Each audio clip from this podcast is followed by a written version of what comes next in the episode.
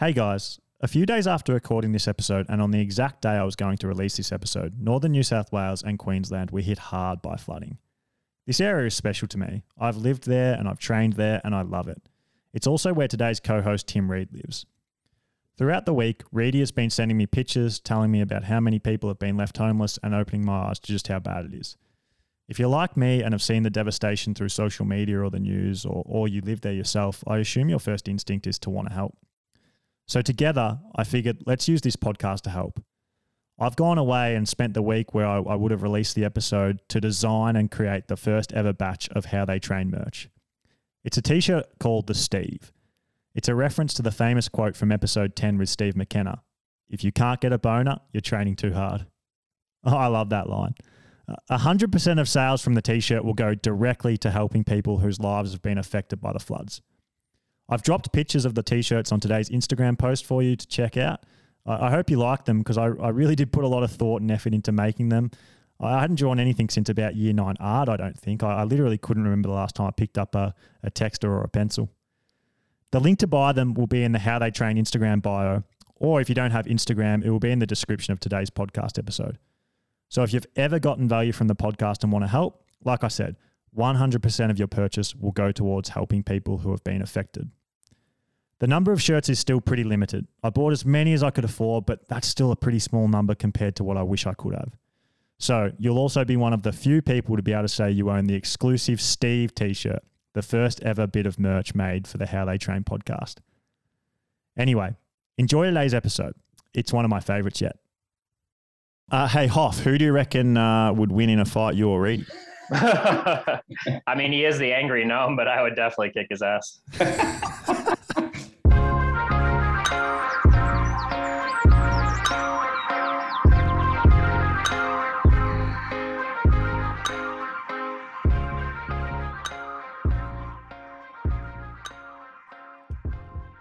Welcome back to How They Train. Today I'm joined by American professional triathlete Ben Hoffman. Ben is probably best known for his second place finish in the Ironman World Championships in Kona, Hawaii. Um, I, I, definitely think about that when I think of, about the Hoff, but I also think about a guy who gets it right when it matters. If the Hoff's on a start line in a big race, you know he's prepared for it. He's not a guy who who does things by halves, from what I've heard and what I know, and and so you know, if you think back to his big wins at Ironman South Africa or, or some of his performances at the Ironman World Championships, you know, that's what I think of when I think of Ben. Um, and I'm also really lucky to be joined by good friend and, and co-host for the first ever time on How They Train, Tim Reed. Tim's a professional triathlete in his own right and, and a 70.3 world champion. And if you're a listener to this podcast, you probably know him just like I do from being the first ever guest I, I had on on the podcast. So it's really special to have him uh, joining me in, in the co-hosting chair, and I'm excited about that. Boys, it's uh, it's a real honor to have you both on. How are you doing today? Yeah, doing really well. It's uh, it's an honor to be on here, and I'm excited to have a chat with you guys. So thanks for inviting me on.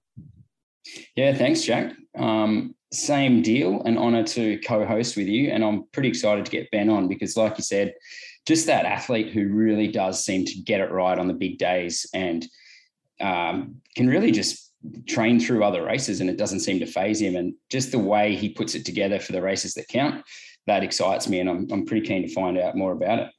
Hey Hoff, when we when we both say that, when when you hear me and, and Tim say that that you're a guy who gets it right when it matters on, on big race days, do you agree with that? Is that also how you see yourself? Well, no doubt you're referencing my seventh place finish um, in Memphis last year when I was battling with Reedy. Um, yeah, actually just slogging through the marathon a week after after racing in um, Chattanooga. No, I, I, I agree with that. I do think you know um, typically what I've done is I put a big emphasis on two Ironmans every year, and and most of those have gone really well and definitely you know one of them out of the two is usually ironman hawaii so i've definitely had some failures out there but you know i've also had four top 10 finishes and yeah and a runner up like you said. Um, so typically when it comes to ironman distance especially uh, you know i tend to show up prepared and, and execute pretty well in the day And what is it about you that that makes that possible? Is it is it just that you can only mentally get up for for two races a year? or Is it that when you do sort of um, train specifically for one thing, you you can just get it right, or what makes you the person who who can get up for those two races every year? Um, it's a really great question that I'm not sure I have a perfect answer to. I mean, you're asking me to be, you know, um, awfully introspective here and right off the bat, and I would say, yeah, I don't know exactly what what that's about. Um, I guess maybe it is that way. I, I feel like I have in the past maybe not been quite as good at holding the really high level all year long, and I don't know if that's because I get distracted by other things in my life or, um, you know, I, I, really don't know the answer to it. But typically, yeah, I've just been really good at picking one goal and and focusing on it. But it it seems to be again, you know, something that I can only do for whatever reason a couple times a year. Um, and that's that's not an excuse. I mean, there's been other times when I've tried maybe to do a little bit more and it just hasn't panned out for me. So that's sort of where where I've ended up in the last, you know, uh, five or six years of my career, and it's been pretty effective. So yeah, I've I've not really played around with it too much, but uh, long-winded answer. I yeah, I've never been that athlete that you know that you see like a Javier Gomez that goes out or a Jan that wins every race they do um, or shows up prepared to win every single race. It's usually just one or two big ones a year for me. And Ben, I'm assuming the two key races for this year are St George the Ironman World Championships in May, which is a, a makeup World Championships for last year, and then obviously Kona in October. That's correct, I assume. Yeah, and I, I do. I have qualified for both of those, so I I've kind of I was able actually at the end of last year to kind of you know I mean unofficially officially kind of come out and say that this is probably one of my last really focused seasons of racing and and it's kind of perfect that it lines up this way where um, you know, I'm able to have the two world championships, which is pretty unique. Um, and in a normal year, I would probably pick an early season Ironman and target it, just like I have with South Africa, or you know, back in the day when they had Ironman St. George, or yeah, I've always kind of done one of those April or May Ironman events. Um, so this works out pretty well in my typical schedule, but it's nice to have them both be world champs. And um, again, this is kind of probably one of my last ultra serious years before I start to wind it down a little bit. And you, like I mentioned in the um, sort of the questions that I sent through to you that I was thinking of asking, that you're pretty old now. So you, you're one of the few athletes that would actually have raced St. George as an Ironman. I don't know if there'd be anyone else in the field that's done that. Do you think that's that in itself will be a big advantage? Um, just knowing how that race can, how brutal it can be as an Ironman. Yeah, I do. Although I would say, well, first of all, let's not just gloss over the fact that I'm actually the defending champion um, from 2012. um, so you know, not not a lot of people are probably talking about that, and maybe they shouldn't be. But uh, yeah, no, I uh, I did win it in 2012. The last time I did it in 10, 11, and 12 when it was a full distance Ironman. I've been there virtually every year for the half as well, except for I think one year when I was injured in 2018 um, after trying to race Cape Epic. So I know the area well, but I would say that I've been interviewed a couple of times about this, and you know, I, I, my answer is that you know I think the people that have done well there as a seventy point three distance will also probably do well. They know the area, they know what kind of terrain and weather conditions can be. Um, and obviously, the people that win that race, because it's been a championship race every year, um, are high level athletes that are probably being really prepared for this Ironman. Um, so I'm not sure that I have a really super special advantage, um, but I do have good vibes from being there and winning the Ironman, and and I think it's going to be you know probably a pretty hellacious day all around, um, even if we have pretty good weather. So that tends to suit me. And I'm I'm kind of a strongman racer. Hey Hoff, outside of yourself, and obviously, like you have to go into a big championship race thinking that that you're the man to beat and, and that you're going to win. But outside of yourself, who do you think are the guys that are going to, you know, really compete for the the St George uh, World Champs? Is it going to be the same guys who will then again compete to to win, you know, in Kona, or or the guys who did in Kona last time the World Champs were around? I think largely yes, but I would say that there are going to be different dynamics for a variety of reasons. Um, the bike course overall will be more challenging just from a profile perspective. So I think for really strong cyclists, they'll have you know potentially a little bit more of an advantage there and more possibility to yeah put time into the better runners and, and even better swimmers um, but that said the swim is going to be wetsuit which is definitely different than we see in hawaii so that could mean that the immediately right off the bat, the pack dynamics could be totally different. Um, people that wouldn't maybe be there as close in Kona might be right in the mix right away or very close to it.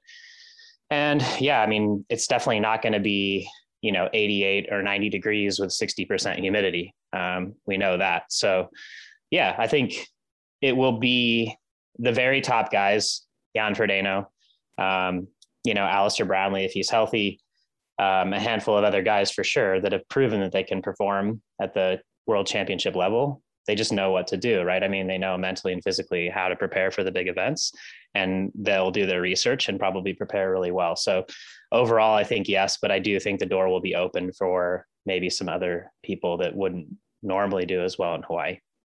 And Reedy, if I had to put that that same like question back to you, who and and maybe try and go out on a limb in a way that Hoff can't, who do you think are the people to beat, and and who do you expect to see up there in the in the top five? It's interesting. I think with Hawaii, you know, obviously the heat is what really brings people undone in that last half of the run. And if you've overbiked, you pay the price. But having some pretty decent climbs in the race, actually, I don't think there's much where you're ever going flat, is there, Hoff? Um, Not really, no. It's a different sort of, uh, I think you're going to see some guys potentially with more Ironman experience like Hoff and other guys, I think not panic, you know, 90K, 120K into the bike if there's a big gap. I, I, expect to see the experienced Ironman athletes just work their way through the field. And I think what we see uh, two thirds through the bike could be a very different picture two thirds through the run. So I'm actually really excited about um, the dynamics in that race. And um, I guess my question, still sticking with those two races, Hoff, is how would you how will your prep differ you know in terms of if you've thought about it yet you might have pushed kona aside for a while but will you do a different structured prep um, for the race in may for st george or will, you, will it be the same as what you would do for kona I, that's a great question, and I there will be small variations. Overall, I mean the structure will be pretty similar, um, but I think looking at number one, the weather conditions, uh, the the heat preparation that I'll do. Although I do sauna protocol for almost any race I do, whether it's going to be extremely hot or not, um, I'll do that. But it won't be, you know, I won't have that intense heat block that I do in August and September in Tucson um, in preparation for that. You know, and and so that'll definitely be different. Um, and it just it won't need to be. I mean, it's going to be a dry climate up there. It may be 90 degrees or you know um, whatever number that is in Celsius that you guys use. But um, yeah, I mean, I you know, I I think it could be hot, but it's probably not going to be hot like Kona. So that'll be a big difference. Um, not as much of an emphasis there. And then the plan really for me, um, and this is kind of twofold that um, I'm going to kind of overemphasize the the bike because it typically actually does make me a stronger runner or a more capable runner when I build my bike volume and fitness. And it's also kind of a mental thing where um, you know, I think over the last few years, the the level has certainly risen across the board, um, and and probably both male and female racing on the bike. So um, I'd like to really kind of emphasize that. And I think, as you said, I'm not going to panic, and I do think that it is an Ironman. It's a long day, and the run is actually quite undulating there as well. So it's not to go all in on the bike and then and have a poor run, but I do think that historically, when I really put the emphasis on the bike, I end up being a good runner as well um, off of that. So that's our plan for the first, you know, first part of the year to gain the confidence to put myself in the mix there. Um, and maybe to put a little more emphasis on the bike because if you look at that course, I really think that's going to be, you know, probably the one that you need to highlight the most. And and I remember seeing something from Mark Allen where he kind of had a similar take on it as well. That he thought, you know, even for the average age grouper, that in their training cycle, it might be wise to to emphasize the bike a little bit more.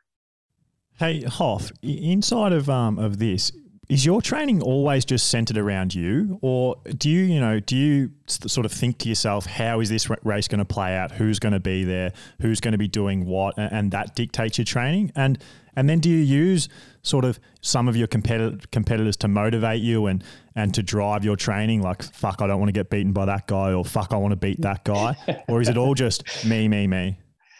Oh, I mean, it's yeah, it's all about me.com, you know? Um, no, I, I think I, I, really do. I think it's, it's professional and important to be aware of your, of your competition and, and really even to carry maybe a little bit of a, a chip on your shoulder. Sometimes, you know, I think getting motivation wherever you can get it is usually healthy, right? I mean, if it's something that's eating away at you, um, what, what is it they say, right? When you, carry a grudge it's you know you're the one that's actually suffering it from it not the other person um, so I try not to go too far down that path. It, it, it's ever been a super healthy one for me, and I, it might be a little bit of a vanilla answer, but I am aware of who's out there, and what I know is that, and I mean Kelsey can can attest to this. My wife, you know, I mean, I, I certainly talk about other athletes, and sometimes I get frustrated or annoyed by them, but at the end of the day, my best performances come when I do kind of just turn inward and focus on myself. And if I do the really good training and I get super fit, usually I find myself, you know, doing battle with with the front runners in the race. So um, yeah, that's kind of been my strategy historically. Uh, and and it's surprising. Like the thing is, you just don't know in racing, right? I mean, like, uh, I don't know. I feel like, you know, I remember training with Chris McCormick in Hawaii a long time ago. I think it was 2009 before my first Ironman Hawaii. And social media was just becoming a thing. And he was on Twitter all the time talking about training that we were doing. And he would always exaggerate it, right? Because he knew that it would he knew that it would throw people off right? Like oh we just did a 200k ride with a 30k runoff you know? And it was like no we didn't. We did 10k you know? Like we did 10k run off the bike. Um, but yeah i feel like you know it's it's one of those things where you just don't know what people are doing. And nobody rarely leading into a race do you know top level professionals unless they're actually truly broken um, do they come out and say if they have a little bit of a niggle or a serious injury, right? I mean, usually it's after the fact that they talk about it. So if you key off too much on people, you know, you have no idea what they've been doing in training if they're actually healthy and and then how they deliver on the day. So I think that's also another reason not to go too far down the road of paying attention to other people. Which is quite interesting. I remember there was a time when every single session you did went up onto Strava, and then just off the bat you completely cut that off. Um, and you you said to me, oh, well, some people were copying my training, and I remember following you on Strava, thinking I would be dead if I copied your training. so. Well, it was that was that's a great, you know, it's something that actually people I, I, get that a lot actually because I think people really enjoyed, you know, following along and um and and I actually enjoyed it on on some level, right? I mean, showing the training that I was doing, I was proud of it. And uh, and I thought that it, you know, that it had the benefit sometimes of beating my opponents before I got to a race. Um, and yeah, I think the reason that I stopped doing that was it was kind of twofold, I guess. I mean, one was again, like I told you that, yeah, there were some stories of, of other professionals that were copying it. And, and I didn't feel super threatened by that. I mean, you know, you never really should, right? One size does not fit all in training typically. And um, just because it was working for me, it might not necessarily work for someone else. But I think there were elements of it, and it almost kind of. It, it, I think what happened was it's almost like you don't know until you know, right? Like sometimes I can think back on my career and training with other professionals, and it was like, oh, they're doing this. Like I never thought to do that, you know, and and then I started doing it and I got better. And so I think sometimes it's like it's not that I'm trying to hide everything from everyone. I'm not trying to be that guy, but on on the other hand, it's like you know you kind of you start to i'm not in the business of like making my competition better you know at least not yet uh, maybe i'll coach or something one day and even I think even if someone didn't copy the training, but they look at it, and for someone like myself, I'd get a real kick up the ass of like, geez, look what Hoff just did. I better do half of that, you know. So right. in some ways you could you could also be motivating people, even if they're not copying the details. Exactly. So yeah, yeah. And I and I mean, you know, and and then I guess the other point, um, and the reason why I kind of pulled it down was I felt a little conflicted, right? About and Reedy, I mean, you do a fair bit of coaching, and so I think you this might you might have a little bit of input here and maybe you have a different perspective. But I started working with Ryan Bolton and you know he was putting a lot of energy and continues to put a lot of energy into my training and make it very specific and, and focused just for me. And uh, and I felt kind of weird about like putting it out there for everyone to see, you know, like this guy is working hard to give me a training plan and then I'm just sharing it with everybody. Like, I mean, that, you know, again, not that it's necessarily going to work for them, but just just that entire concept also didn't feel entirely right to me. So I think that's the right thing to do too. Like it is the coach's IP, and unless they've given specific permission, um, and it might not even be the complicated side of the training. It could just be a simple 10 day out session that, but it can make up that one to 2% that can bring an athlete, you know, up to a winning performance that you don't want them to share with everyone. So no, I think that's the right decision for sure. I'm fascinated about that because, like, to me, that doesn't seem so black and white. I mean, you say it, you put it like that, that like that's technically the coach's IP, and you go, yeah, well, of course, like you probably shouldn't share that, but but then on the other side of it, it's sort of like, well, let, us let's, let's not even talk about professionals. Let's talk about say, say like an age grouper. If if say Reedy, you were coaching an age grouper, and that age grouper comes to you as someone who already uses Strava, would you then expect them to stop using Strava?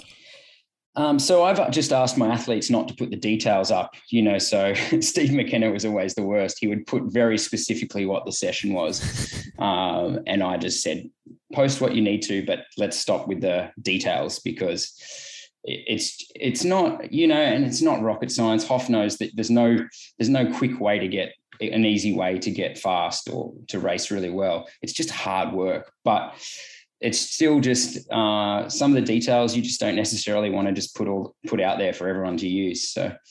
Yeah. And I, I probably owe you an apology there for getting Steve on the podcast and just asking him to give week by week every single session you've ever given him. no, that's okay.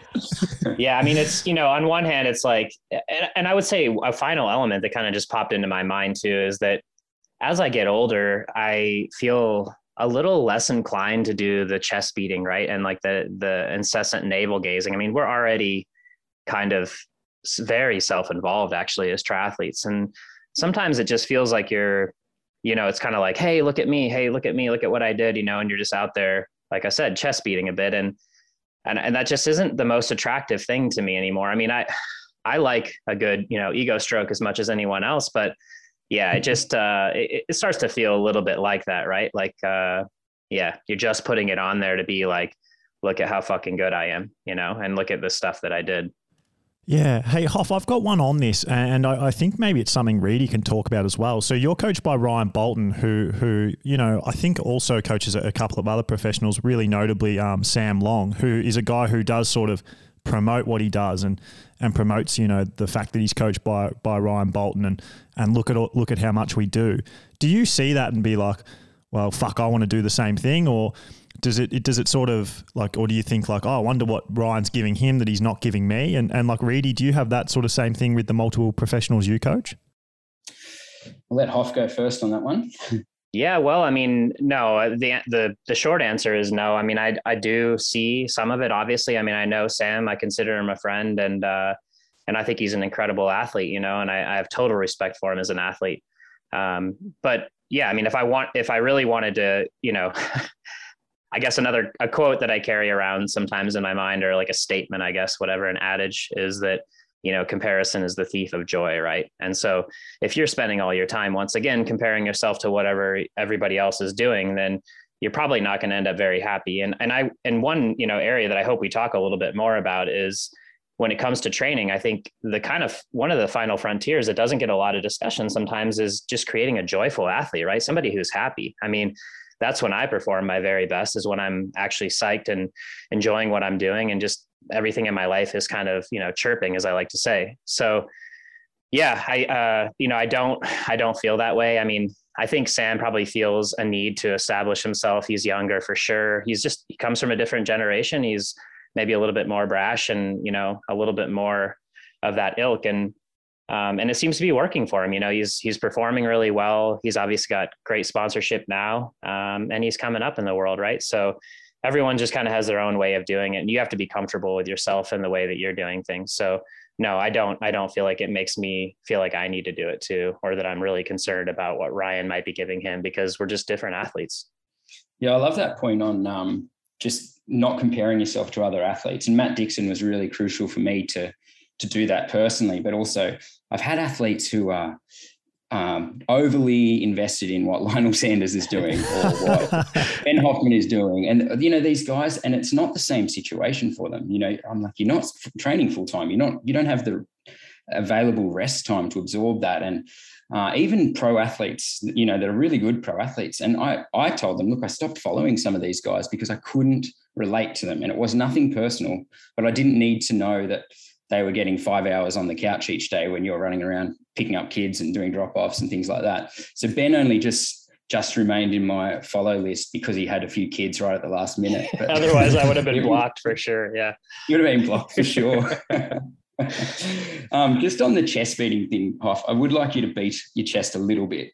Can you, without, you don't have to go into too much detail, but can you talk about in your biggest Ironman weeks, what can you, what sort of training do you put in duration or uh, volume wise that, you know, what would be the biggest biggest couple of weeks of your, your Ironman training block. Just to put in perspective, when we talk about how you are a high mileage trainer, how you do do a lot of, a lot more than I was ever able to do. Yeah, I mean, well, I, and I've talked about this before. It's not something that I'm again like trying to hide or you know be coy about at all. So I'm I'm happy to discuss it. And uh, yeah, I mean, I, am not even sure. You know, like I you guys say this, and I know I've been branded that way, but I I guess I don't even really know. I mean, I think there's probably other people that train very similarly or, or maybe more or very close to it. Um, but yeah, typically my my biggest weeks um, would come kind of at that uh, three yeah three to four weeks out. So at that, at the three week mark, um, out from a or sorry two week out mark from a race. So um, two weekends out so that I'd have one more weekend where it was kind of a little bit lighter, and then the race would be that that following week. So I guess it's is that two or three? It sounds like three, but it's actually two, I think. And uh, anyway, uh, this already makes me sound like I don't know what I'm talking about, so I'm sorry about that. Um, but yeah, no, I, I, would be doing somewhere in the neighborhood of probably about 35 or 36 hours of total training, or maybe just a touch more uh, on the on the very biggest week. And that usually consists of about 22 or 23 hours of cycling, um, and then about you know equally split between you know seven to eight hours of of um, yeah running and and swimming, and then a couple hours of strength. I think the math works out close close to that. So, and the the volumes, I mean, they vary depending on whether I'm doing a lot more you know climbing or whatever. But I would say roughly um, try to do mileage and and kilometers if I can. Uh, for bike miles, probably in that low 400s, so maybe like 420 miles. Um, running would be 65 to 70 so not not crazy volume on the run um, of mileage and then swimming about 25,000 yards so a little less in meters. Um, and then that'd be about 100k so about 100 and 110k of running uh, 700k of cycling can I give some background on that too for all the younger athletes who are out there thinking, yeah, I need to do that now before I go into an Ironman? Hoff is also excellent at doing proper off seasons and proper breaks. So can you just touch on? I've always felt like part of the reason you could get through what you do is because you were very good at getting fat after a race. it's true, actually. Yeah, the off season is a real thing, and uh, you know, I, I I haven't really I guess you know, I guess you always have a little insecurity about it, but it's that's also kind of what drives the training when you come back is is feeling the right level of insecurity and self-loathing.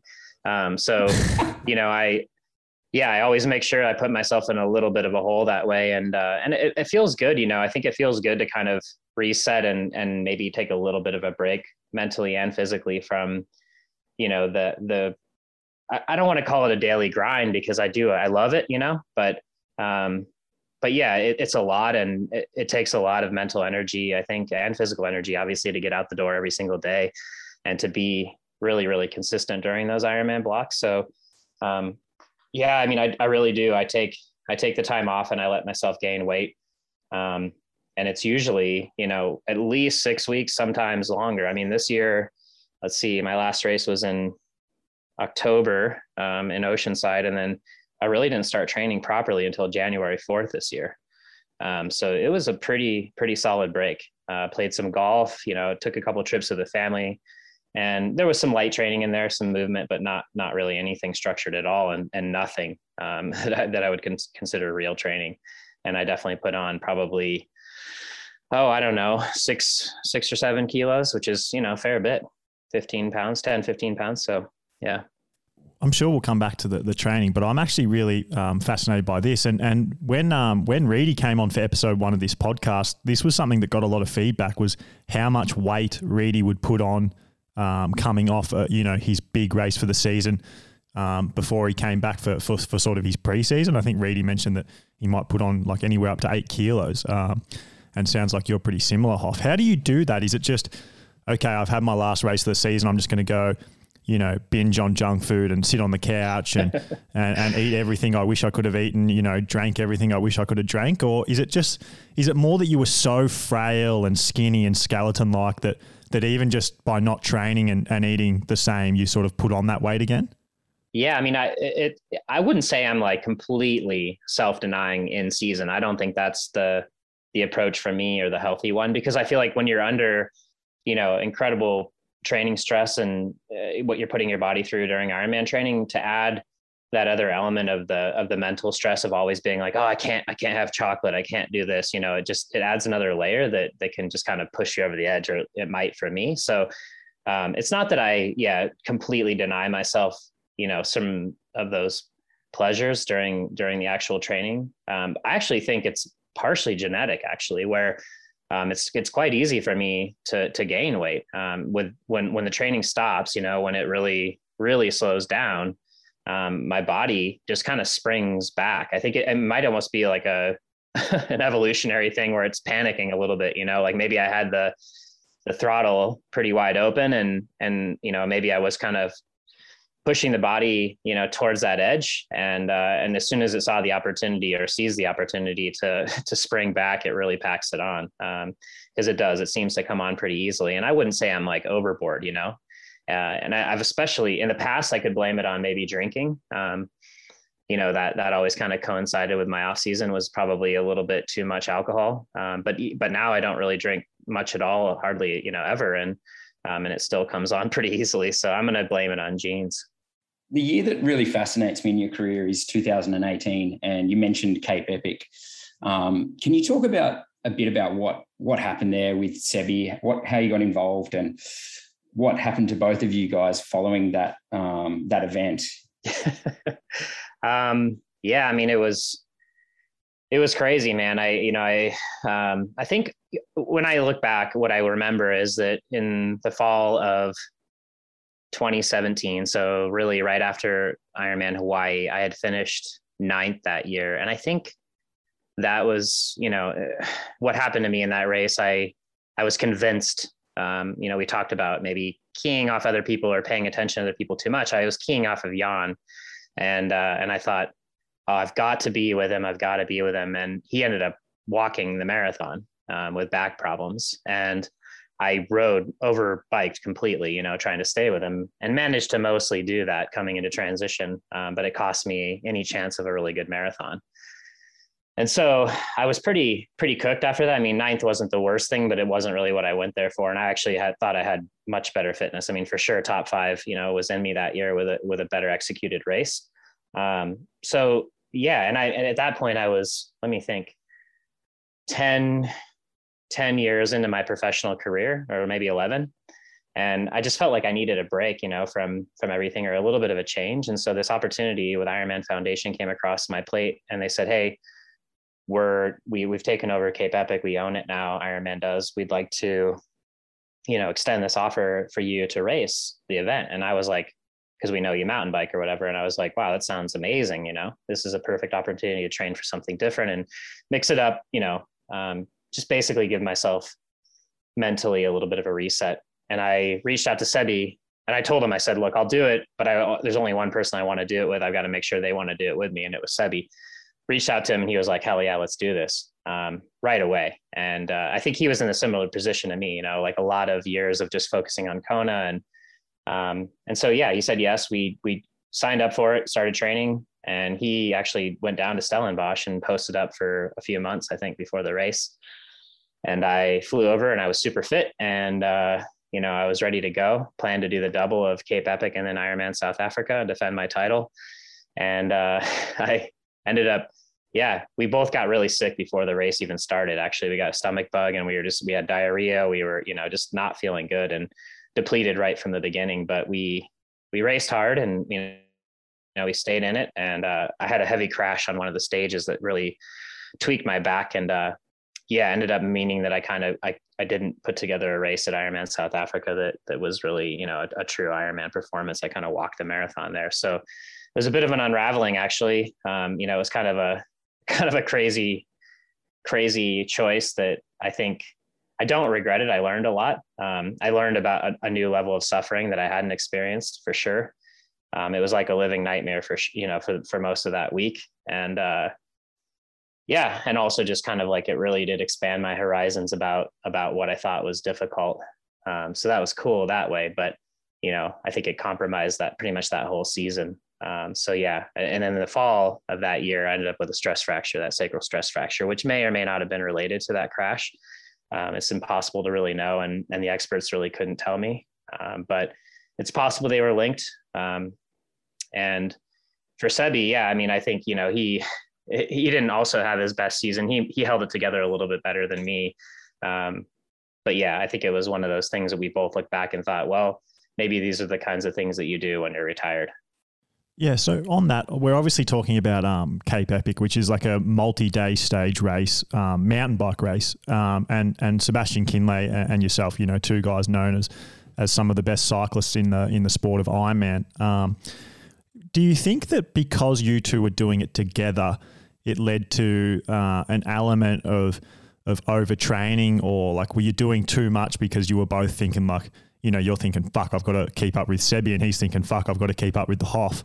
Um, and, and, then, like, maybe during the race, you know, was it the same thing? Like, because it was you two guys who had competed against each other for 10 years and, and knew how good the other one was, did it, did it lead to an element of sort of like pushing things a little too far? That's a really good question that I actually haven't thought about before ever. Um, but now that I reflect on it, you know, literally right now, thinking of it the first time, I would say it's possible for sure. I mean, I think um, I know that Sebi was putting in serious training to get ready for it. I think we were both really nervous. You know, we wanted to kind of prove ourselves and make sure that people knew that triathletes could actually ride bikes, you know, and they weren't total Gumbies. Um, but yeah, I mean, I think it was probably it's definitely a possibility. I knew for myself, I knew how I know how strong Sebi is on the bike, and I thought, wow, this is going to be difficult for me to stay with him. And and my skills were better on the mountain bike, and that was my advantage. And I think he probably thought that, you know, from his end that um, I've really got to work on this and be be prepared that way. So yeah, it's certainly possible that that that led us to maybe overtrain a little bit and then push. I don't know harder than maybe we otherwise would have because of our race history and everything else. But I would say overall, mm, the dynamic with us was pretty positive. Like I think we really were good teammates. I mean, you know you have to really be invested in the person that you're racing with there and you have to really be on the same page um, just to get through it and uh, and i would say we were really that way during during that week so um, yeah it's not like you know i think i think that race can either really make friendships deeper or destroy them entirely and i think we walked away better friends so if that answers the question yeah, and I've got another sort of just, it's not really related to that, but it sort of is at the same time. And it's something I'm really curious about. Um, you're obviously at the top of your sport. Reedy, you're at the top of the same sport. And, and so, so's a guy like Sebastian Kienle. And, and you talk about you two being friends, and it's very clear that, that you and Reedy here have a great, great relationship. But how much of, of sort of top end professional triathlon is that where you're all just, you know, good friends who, who because your training is you know it's so so much time spent by yourself and, and thinking about your own thing you don't really develop rivalries or or you know start hating each other. Like off air we were talking about um, fighting MMA where obviously you're going in there to compete against another man and to a degree you have to build some animosity towards the people you're competing against. And and does that sort of flow like does that sort of thing happen in, in Ironman triathlon like during a race, is there much shit talk? Have you ever had any run-ins with any people on, on, on the race course, Ben, or or is it just not not in like is that just not a part of the sport? Uh, I mean, it is, you know, but it's usually heat of the moment stuff in a race where somebody is definitely drafting off you, and you turn around and you know, you know, yell at them a little bit or whatever it is, or. But even that, man, even that, I feel like I've learned over the years where you're like, if you're doing that, your race is fucked. You know, like you're you're just not going to be in the right headspace to perform. You're focused on the wrong thing, right? Um, so, uh, yeah, and I mean at the top level of the sport, I don't know how Reedy feels about it, but I would say most of the guys, yeah, I mean I think it's sort of like a mutual respect, right? Where you just know that um, you've put the work in for sure, the, the training, right, and then you've managed to execute on the days that matter. Um, you've won races, which is difficult enough, and then in a lot of cases, like for Reedy, you know, a world title, um, which is sort of the ultimate, you know, test. And yeah, I would say it isn't really that way for me a lot of the time. I look around and I I don't spend a lot of time thinking about you know my my peers necessarily, um, but when I do, it's generally pretty positive. I mean, I think you know we're all kind of living in the same kind of existence and and chasing the same kind of goals. And and typically it's a feeling of respect. Now, I would say sometimes there, you know, I mean, not to be like a curmudgeon or something, but I think there is maybe like a little bit of me that feels sometimes like you see a guy who's like new on the scene and younger and really has no clue at all. And uh, you know and they're calling themselves a pro triathlete and and their immediate community is like oh wow you're a pro triathlete you know? And and it's like i feel like eh, that's where i'm kind of like hey, you you and i are not shooting at the same basket you know and uh, you need to put your time in basically before you can I don't know, kind of go around, you know, like flaunting your your elite license or whatever it is. So, um, but that that's about the extent of it for me. I mean, I again, I, I know I'm a little bit vanilla that way. Probably you'd like to hear me say that I hate a bunch of guys out there, and you know, and I and I and I want to kill them or whatever. But and on race day, I do, man. On, on race day, there are no friends really. You know, you want to go out there and beat everybody. Um, but really, as soon as you cross the line, too, it's the same way. It's like you all just used it up, and you know, you kind of have that that mutual understanding. I think. Yeah, you touched on something that I find pretty funny about the sport of triathlon there, and that's the sort of the newbie pro who who is acting like the you know uh, a glamorous triathlete making a lot of money, and and even more than that, uh, I think something that sort of uh, really prevalent in triathlon is is is the the pro age grouper as well, who probably even acts like you know even more that way and and will post on their Instagram that they just came second in a race that that actually you came second in and they actually came 54th or, or whatever it is. So that does uh, that does find its way into triathlon, doesn't it? Yeah, let's not skip over this. I want to hear Reedy weigh in though too. I was actually I was actually distracted think, thinking about my next question. All right. Yeah. We, we need you to tell us some stories of how, how many people you hate in the sport. No, I mean, do you think there's like pretty good camaraderie amongst the, the professionals? Oh, so I, I was agreeing with you before. I feel like you you become companions. You develop a strong companionship with people that you've mutually suffered with, and I agreed with exactly what you said. In that, uh, there's for me, there's not many guys that I've been able to hate too long out of the sport. Um, in in the sport, you know, like I've had small little uh, disagreements along the way, but it's just it's just too it's too tough a sport. And, and it's funny you say that. Like when I said to people at the end of last year when I was really struggling with fatigue, I said, I'm going to pull back. I'm going to focus more on coaching, race a bit less, but still try and race well in a, in a few races. Every single pro was like, totally understand. And um, whereas every age grouper and non-athlete was like, what do you mean you're going to not try and get sponsorship and you're not going to, like, they just couldn't get their heads around it. But athletes just get it. They get each other and, and they know what we're all going through um, just I'm just going to shift this conversation a little bit, Hoff, because I'm a little bit worried about your sex life. I am too, for the record. Uh, I have two what? children. I don't know why you're so worried. so you've had sex twice. That's because of the hot season. I know athletes that I coach who do pretty much half of what you do. There's, there's a common complaint is I've totally lost my sex drive.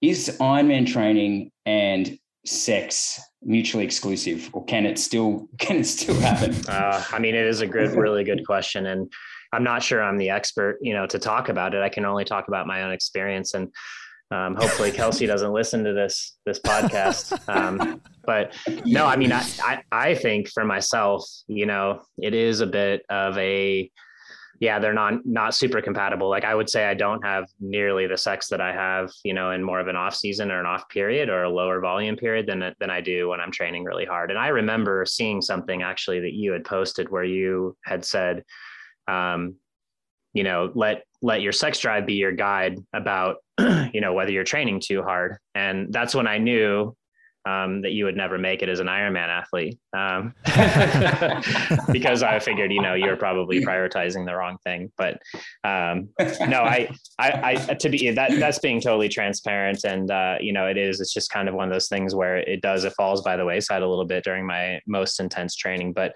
Um, but no, I mean, we we do manage to, you know, keep our sex life as a priority the best we can while navigating my goals as an Ironman athlete. So um, that's the best way I can describe that, I guess. Yeah, thanks for that. And you did say you, you know you do have two beautiful young children now. What's how's that changed? How's that changed pro life? I know that's a really cliche question, but you know, without making it all glossy and beautiful, um, was it a struggle for you to just learn that your free time is suddenly disappearing? I mean, absolutely. Uh, I remember seeing other people go through this, uh, yourself included, and and I guess you know you uh, maybe not everyone is like this. Maybe other people are way more compassionate, understanding than I am. but I remember thinking like, I can probably handle this a lot better than those people can. Um, and you know they're just being weak or you know dramatic or something. And uh, and and yeah, and I, and I don't think I and I think the thing with children is that it's such a comprehensive. It, it takes over like permeates every aspect of your life, and partially because you want it to but partially because it's unavoidable. Um, that there's not a lot of other things in your life that are that way, right? Um, usually, things you take on that are big changes are things that you can either reverse or slightly change or alter in some way. But kids are very much like full on um, big, big change that you can't really alter that dramatically um, for like 18 years probably right? So yeah i think there's no way to really mentally prepare yourself for for the changes that happen and and it's just an ongoing adjustment and, and sort of recalibration process that happens and i wouldn't say i'm the best at it. What i would say is that i'm very fortunate to have a really strong and capable partner who takes a lot of the load that way and i do think i would also say this quickly that i think unfortunately um, societally probably we've created a structure where women are sort of like you know i remember seeing something where actually somebody said oh we call women like superheroes so that we can like kind of help you know cover up the fact that they're like forced into this position of being mothers and like taking care of everything on that end you know? And uh, it's like our little way of like being like oh you're so strong and good and awesome you know? So i don't want to sound that way because it minimizes i think what they do but um, kelsey is amazing and she really spearheads the effort that way. But there's no question too that you know I'm way invested and involved too. And and as you said, the free moments, the relaxation periods where I used to watch dumb TV shows maybe and sit around on the couch, uh, they really just don't happen anymore. So um, yeah, it's it's a new new and different world, but one that I would not you know um, change at all. It's funny you say that just just then, Hoff, that you don't really have time to uh, sit down or lay down on the couch anymore. But Tim, you know, he's a he's a dad as well. He has he has three kids and and he's just recently uh, purchased a couch desk so that he never has to leave his couch. He sits there on his couch with a desk and does everything laying on the couch. So I don't know. Maybe you and you and Reedy are just just parenting a little differently. the only way I can justify being on the couch is if I'm making money. So it's not it's not watching dumb TV shows. It's um it's online poker. Offering, it's offering brilliant coaching advice. um, and also, I guess Hoff, you you will be a long time retired after this, so there's plenty of payback for Kelsey to get, and you can become the home Superman very soon. In the next few years, I'm assuming. I mean, it's certainly a possibility. You know, I think um, one of the questions that you fired over was, and you kind of touched on it. I'm very, very old now. I'm very old and frail, and you know, the end is near, obviously, in my career. Um, so yeah, I mean, what's next, right? And and I I I get this question often, as as probably a lot of professional athletes do that that get closer to the end of their career. But uh, you know, the answer that I've sort of developed is that I really don't know, and um, and I pretty pretty well embrace that uh, that I you know don't I just don't know. And there's a variety of reasons for that. Um, one of them is that I have a lot of things I'm interested in. Um, and another one is that you just don't know what happens in life. You know, it's really difficult to predict who you're going to meet, what opportunities might come across your plate. I mean, I think back to six months, a year ago, and just all the things that have happened, the people I've met, the opportunities that I, you know, have taken and, and also turned down. Um, so, yeah, I think the main thing for me um, is going to be to figure out a way to hopefully you know maintain some semblance of the lifestyle that I've gotten really used to and the and the at least the illusion of of you know having a lot of control over my time. Mm-hmm. And so yeah, I think um, I don't have an answer yet of what I'm going to do. I think I probably will, you know, at least initially play around in the industry and maybe with coaching and stuff like that to see if it if it suits me. Um, but you know i'm not also sure that that i would be the best coach at least not for everyone right not for the average person i think my mind definitely goes more towards high performance and um, you know probably more on the professional side or, or at least the you know top amateurs out there so we'll see Hey, Hoff, how much time do you actually spend thinking about this? Like, surely you're still so good and, and you're still going to be at the pointy end of races this year. Surely you're not really thinking about the future. Surely you're just you're just all in on on you know these two races for the year that you you know you want to win a world champs. You've never you've never won an Ironman World Championship. Surely you're not thinking about like coaching or you know corporate life after this. Surely you're just all in on those. I mean, right now I truly am. Um, but you know, I'm also 38 years old, and I think inevitably, right? I mean, you, it's like the comparison thing. I mean, inevitably, you do compare yourself to people. I think it's more just that as you start to go down that road, you know, how much time are you spending on it? And I can honestly say that I don't spend a lot of time on it because I'm pretty happy with that answer that I just gave you. It's the one I default to, and it's actually a pretty short story, right? I mean, it's, I don't know. And when yeah. I say that, I really mean it. And so therefore I can move back to what I do know, which is that I'm hopefully racing these two world championships and you know going to give my very best for them because i still feel like i can deliver really top results and i think i can be competitive you know uh, for at least this year and probably next um, and then i think it's a question too also that you know it's not just about whether i'm physically able or not i mean i think i could probably you know maybe pull a brownie and go into my 50s um, but you know I, i'm not sure that's what i want to do.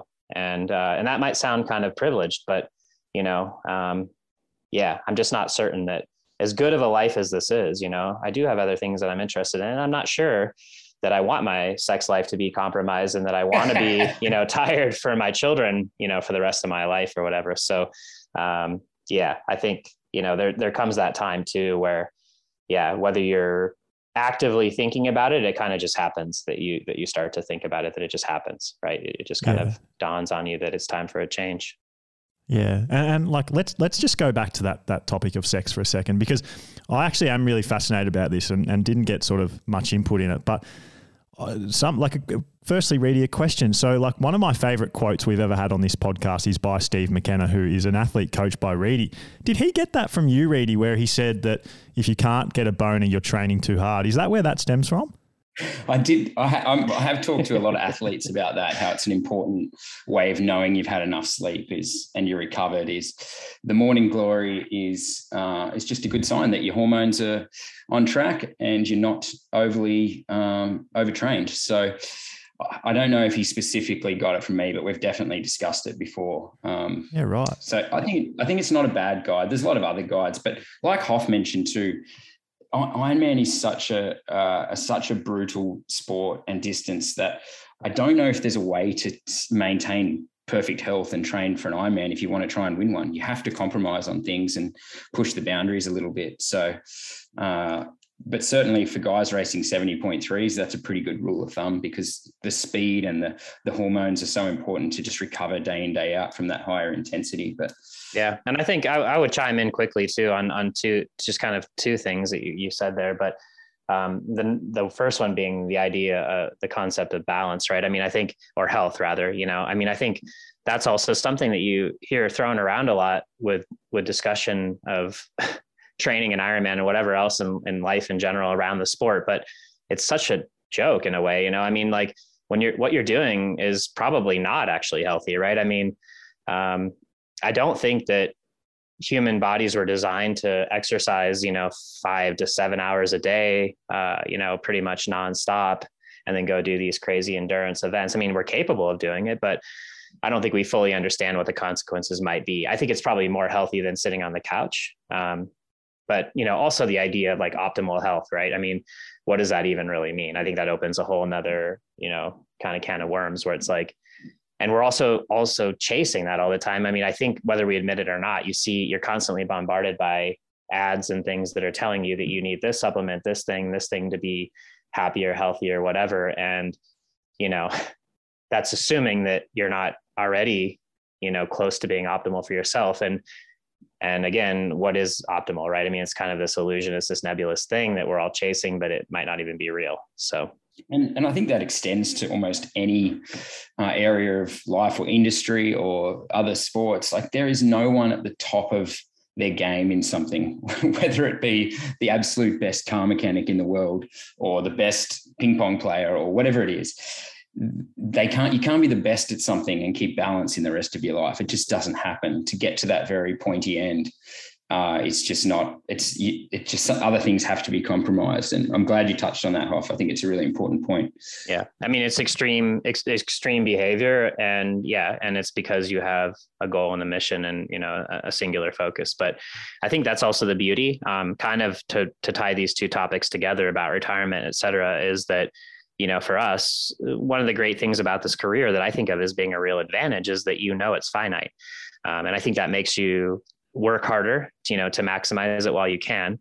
Um, and also it's kind of liberating in a way because you know something new is coming you know if you have the right mindset about it at least. Um, you know a lot of people might be fearful but i'm excited about what's next. I mean the world is is huge and it's you know there's so many opportunities out there. So um, i look forward to whatever is next with excitement not trepidation but yeah, and uh, and as far as the training stuff goes too, I mean, we haven't talked a lot about the specifics of training, but I think one thing that's really interesting, kind of off, you know, to spin off of this is the idea, right, of optimization. I mean, everything you've done before probably affects what you're doing moving forward, and you always believe you can be, be better, you know, depending on what your mindset is as an athlete. Um, but you're never really going to know, right? I mean, which is kind of weird. You're never going to know if you actually like reached your potential, whatever that even means, um, you know, or you're as good as you could be because there's a million things that you could have tried and and maybe they would have made you better um, you know and to assume that you got it completely right uh, just because you went fast at a race and beat some people is i don't know a little bit of a cavalier attitude i think that's a real like interesting point. I, will come back to that. But Reedy, do you reckon that the world's best table tennis player would be offended that you just called him the world's best ping pong player? Just shows my naivety in that sport. I apologize to all the um, table tennis players out there. I know I know you've got a huge table tennis fan base. Ping pong just makes it sound like such a stupid sport, doesn't it? Something fresh out of Thailand, yeah. yeah, like me and my grandma play ping pong. We don't play table tennis, you know. hey, uh, Hoff, on that, I, I, am actually really fascinated by that. Um, that point of of is what you're doing what will actually get the best results for you? That like i don't think that gets talked about enough. And i think the role of a, like a really good coach like say reedy reedy's probably the best coach we've got in, in triathlon in australia. Like that's what the benefit to going to a guy like him who's been there done it seen it can sort of make judgment calls for you. But you know like not everyone has that like that uh, like you know, a lot of people are just going out there and trying things, and and it's just interesting to to think like, hey, if I did things differently, would I have got different results? Could I have been Jan Frodeno, for example, um, if I did things differently? And, and, like, how do you go? Like, do you ever? You obviously have thought about that. Do you ever think about it? You know, with with like. Um, like the the lens of thinking I should have done things differently, or are you just confident that what you have done has been right for you? Uh, I mean, that's a great question, and I think uh, it doesn't have a totally easy answer. But to quickly to answer your question, even though it was rhetorical, you, you could not be Jan Frodeno. Um, but yeah, anyway, to move on. Um, that was a little dig, by the way. Yeah, that was just a dig at me.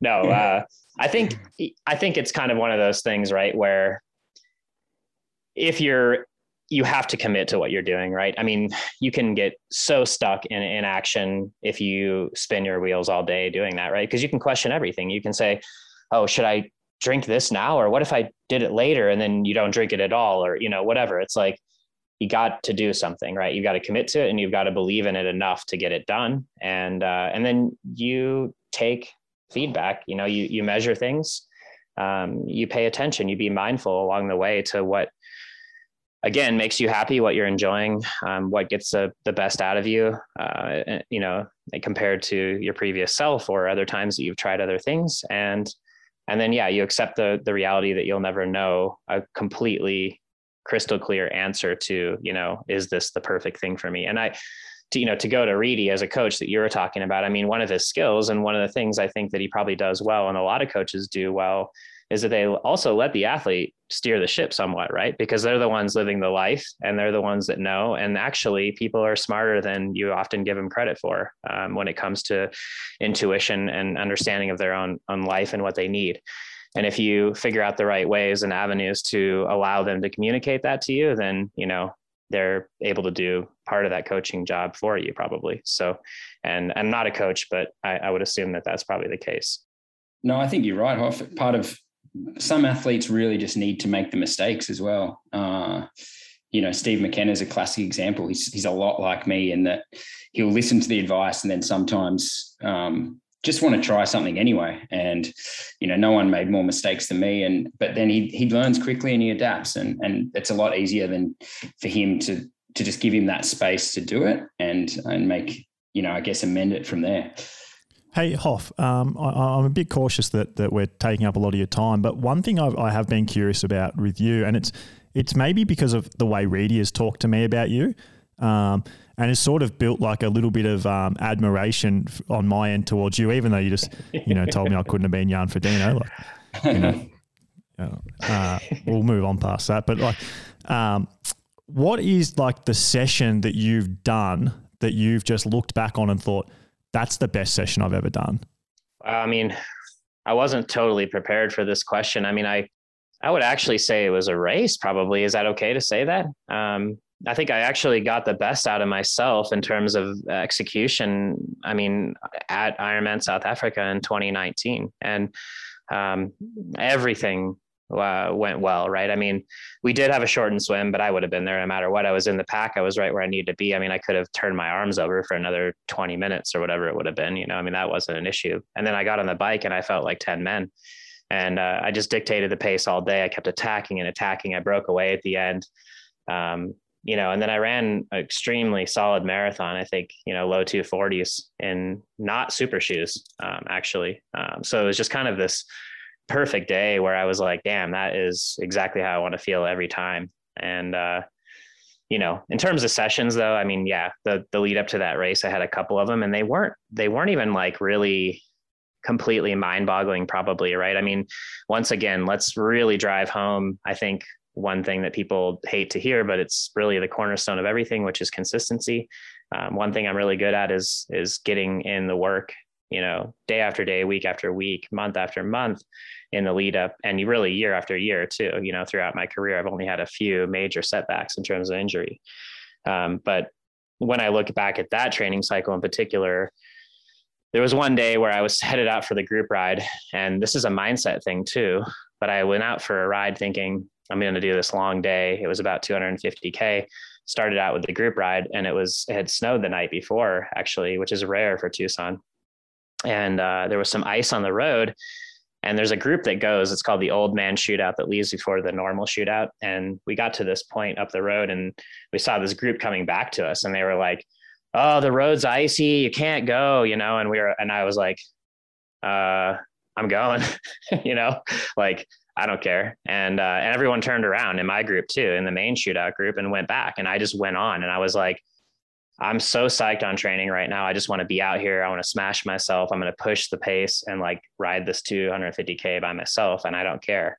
And uh, it was a tough day. It was cold, but I did it, and like you know, got through it, and I rode it really fast. I mean, I think I averaged like almost 40, you know, 40k an hour for the whole thing. It was crazy. I mean there may have been a favorable wind at the end, but we don't need to mention that. And uh, you know, I uh, I smashed it and did a little run off the bike, and I was like, okay, I'm ready. You know, and that was right around that three week out mark um, from the race. So yeah, and then other race, you know, other sessions that I do that really give me a lot of confidence are some of the longer brick workouts, and then also the double run days that I do, which are kind of the yeah, I would say some of the bread and butter um, workouts that I do that give me a lot of confidence. Where I'll do two 20k runs, you know, that are both pretty damn solid. Um, they both have about 5K of pretty pretty solid pace work in them. Um, you know about when the rest of it is is closer to you know kind of tempo work. So the whole thing is, ends up being pretty pretty quick.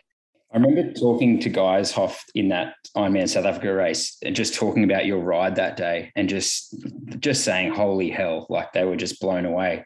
Was that was that power output as good as what you've done in a 70.3?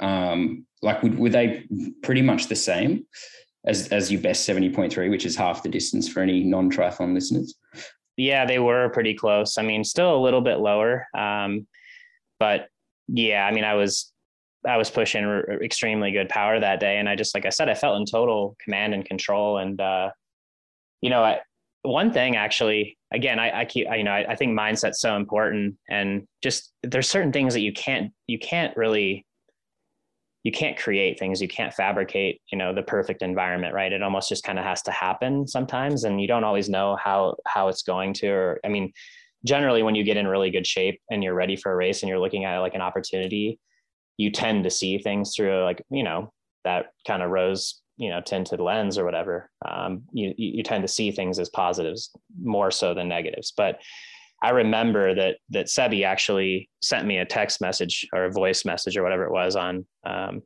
whatsapp the night before that race in south africa and he was like he was like all right man he's like this is what it's all about. Like you, this is what you want to do. You just want to go out there and fucking suffer like a dog, you know, like you just want to go out there and just destroy yourself. And I was like, that is exactly right. That's like all I want to do because I just had the shittiest year of my entire life in racing in 2018.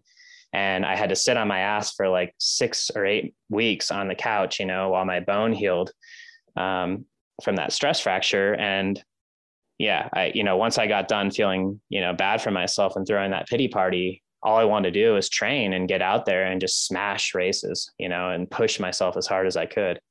And and that's exactly what I did. And I was thinking about it all day. I was like, this is exactly what I want to do. There's nowhere else I want to be. And there's nothing else I want to do right now except like express, you know, all of this work that I've done. So yeah, I mean, that's kind of, you know, what it what it's all about. And again, it's hard to replicate that all the time um, but I think if you can carry that into races, you're going to do well. That's um that's like a really really like um, awesome story that Sebi story, and it reminds me of uh, of my favorite, probably my favorite quote or interview in triathlon history, where Sebastian Kienle won a race and the interviewer asked him like Sebastian, what was going through your head in the in the final kilometers of, of, of, that run? I think he was in a battle with Lionel Sanders from memory, and he said uh, he's like like he's like to be honest with you, fucking kill yourself. I'd rather fucking die than lose this race. And uh, and it's sort of funny because it seems like maybe that's where your head was at in the South Africa uh, Ironman as well. Definitely, yeah. I mean, I think you you can't always go there. You know, I mean, it's you might only have a handful of those. And maybe other people are better at tapping into that or something, but I, I yeah, I, I don't think it's something you can always, yeah, conjure up. I guess, but that's ideally what you do is you kind of you race completely unafraid you know you you go out there and you just say like i don't actually care like if i die or if like you know i completely implode and explode like i just don't care you know and you play with that edge and um, and that's probably where you're going to get the most out of yourself i mean it's a little dangerous sometimes but you know it's also kind of one of those things where i think people tend to sell themselves short, right? I mean, you you don't often know what you're actually capable of. You you probably put limitations on yourself that really aren't real, and um, yeah, it's moments like that where you kind of reset it and break through a little bit. It's completely insane to, I reckon, the non-professional triathlete or, or maybe you know cyclist or runner is the idea that that you're willing to die in that race. When you say that, is it a little bit of exaggeration, or or are you truly like, let's say, for example at the Ironman World Championships this year. If it if it comes down to it, like I, we you talked about Macca before. Um, he came on the podcast and, and he talked about his battle with Andreas Raelert at Kona, and he said, "Look, I, I was I was willing to die. I was thinking I, I, I could feel my kidney shutting down, and and he just had this thought to where to himself where he remembered thinking like, fuck it, I'll die before I lose this race. Are you actually going there? Uh, uh like." when push comes to shove and, and you're in a battle uh, at St George this year, you know, for the podium, for the win, will you actually be thinking like, fuck it, I'll die before I before I give up on this race? I mean, wow, that's uh, yeah. I mean, I think you are, but it takes that, right? It takes being in that position to be there because, as we know, I mean, it's much harder probably to get into that mindset if you're 15 minutes down off the bike and you're chasing these guys. I mean, if you really believe you can run 20 minutes into everyone and win the race, you know, then that's different. But I think you do. You have to be in that moment. And then when you are, yeah, you're you literally are in that moment and you say, you're you're not thinking about anything else. You can't think about anything else. I mean, it's so visceral and you know, it's so real that yeah, you know, and I and I think you have to do that. And most of these big races, you probably have to be prepared to go to that place where even though I have children. And let's be honest, I mean, I'd like to watch them grow up. Um, you know, I think, yeah, when, when and if you're in that situation, it's so, uh, yeah, special and like unlikely that you'll be in it that many times ever, you know, maybe never again, that you kind of have to seize it um, with, with that mindset, I think. Yeah, it's crazy to me. I actually like um I'm just sitting back thinking like this sport is is wild. The fact that you even have to think about that, um, yeah, it's insane. It's it's actually something I really struggle to wrap my head around. That, that that's the the depths that people are willing to go and.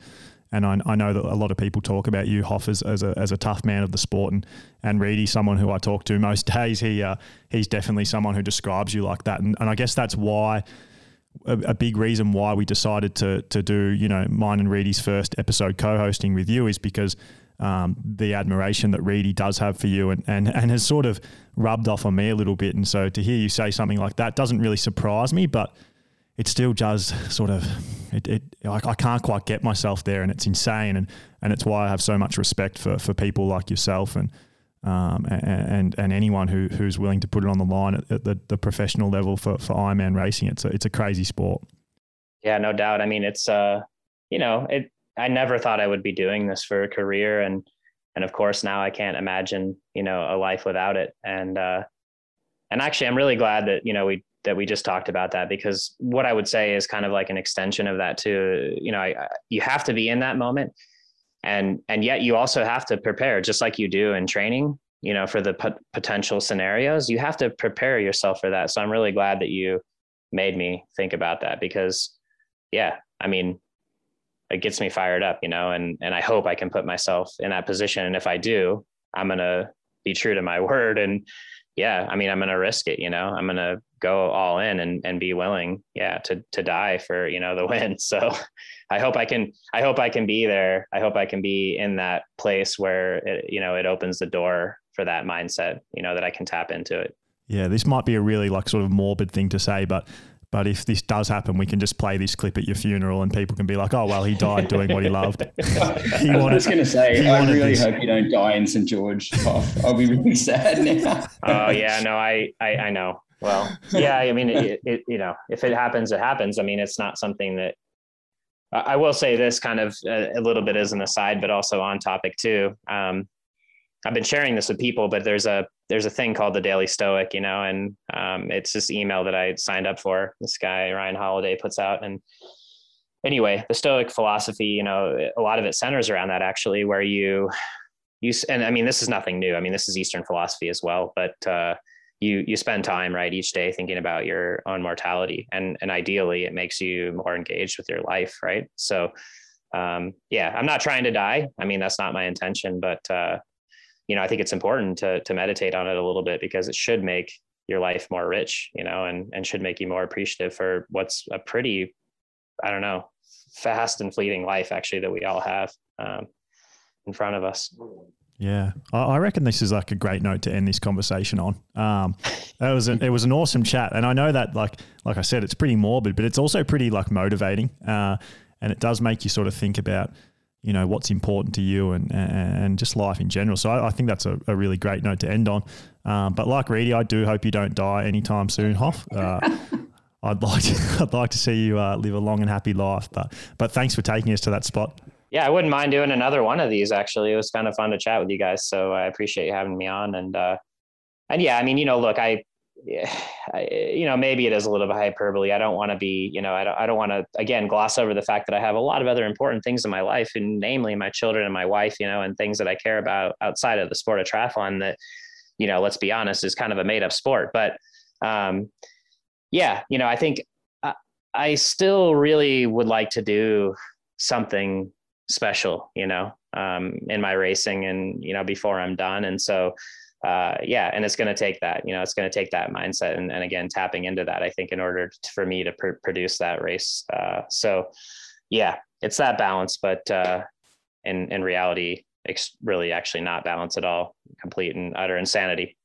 You already have done some pretty special things in this in this sport. There's no doubt about you. That's why we've got you on, and and that's why we're so privileged to have you on. But but yeah, I, after having this chat with you, I'd love to see you do something special this year as well. And, and I know Reedy thinks this, but you've definitely got it in you. So it's um, yeah, it, it'll it'll just be it would be like a nice little icing on, on the cake of your career if if you do you know have a big year this year. And and I hope you do. And and, and I hope this chat has somehow motivated you just a little bit to, to go out there and train just that little bit harder. And and then uh, yeah another point on the the not dying. You've got so much sex to have after your Ironman career that, that, you just cannot you cannot die out there. You need that. You've deserved it.